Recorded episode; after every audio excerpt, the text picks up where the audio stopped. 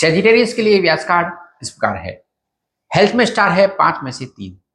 Travel में है तीन। रोमांस में है तीन। वर्क में तीन। लक में है तीन।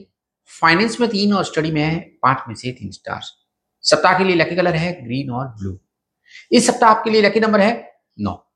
सप्ताह का प्रिडिक्शन जानने से पहले हमारे यूट्यूब चैनल को ज़रूर सब्सक्राइब कर लीजिए। इस वीक के लिए व्यास कार्ड के अनुसार स्टेबल स्टार रेटिंग है। मंगल के कारण इस वीक आपको वाहन चलाने से थोड़ा सा डेंजर या खतरा हो सकता है।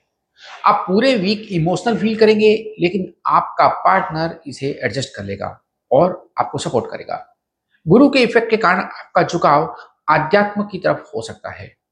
यह एक्सपेंसेज और फाइनेंशियल गेन्स का मिक्स्ड वीक है। स्टूडेंट्स के लिए स्टेबल डेज़ है। इस वीक कोई आपको सरप्राइज़ कर सकता है। चंद्रमा के कारण गुरुवार तक आपका मूड स्विंग होता रहेगा। सप्ताह के लिए रिकमेंडेशन इस प्रकार है। ज़्यादा सोचने से बचें। यदि आप श्योर नहीं है तो अपना डिसीज़न होल्ड करें।